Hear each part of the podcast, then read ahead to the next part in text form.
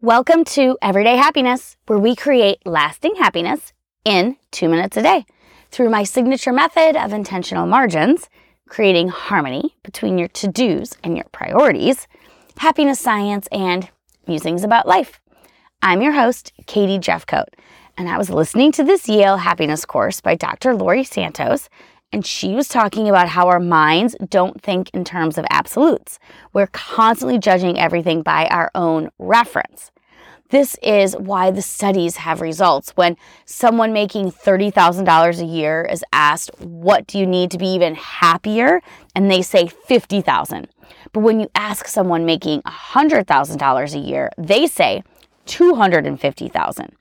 Our minds are judging what we would make, uh, what would make us happier by our surroundings, our reference points. Quite frankly, 50,000 or even 75 might make us just as happy.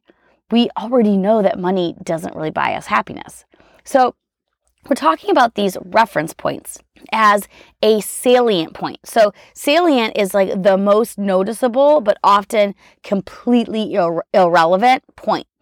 So it's against what we would consider all like subsequent information and how we're all compared. It's like judging all the time. Okay. So in this scenario of salary, the reference point is what we used to make 30,000. We'd like to make 50,000. But it's not done in absolute objective terms.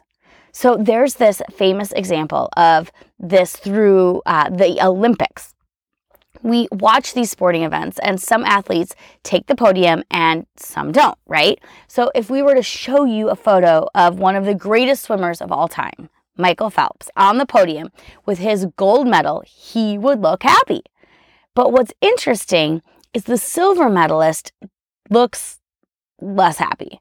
But the but even though like he just won an Olympic medal, like that's a huge deal. And then if you look at the bronze medalist, he looks as happy, if not happier, than the gold medalist. But why? It's all relative. So the silver medalist sees a reference point as being so close to winning the gold medal, but falling short. And the bronze medalist sees a reference point of not making it on the podium at all and being just so darn happy to be there. All of these athletes are experiencing a different salient reference point. Our minds don't think in terms of absolute, it's clouded by our salient reference points. Researchers studied Olympic athletes in exactly this scenario over and over and over. And what they found was silver medalists were less happy than bronze medalists over and over again. So today, I invite you to consider your reference points when thinking about your wants. All right, until next time.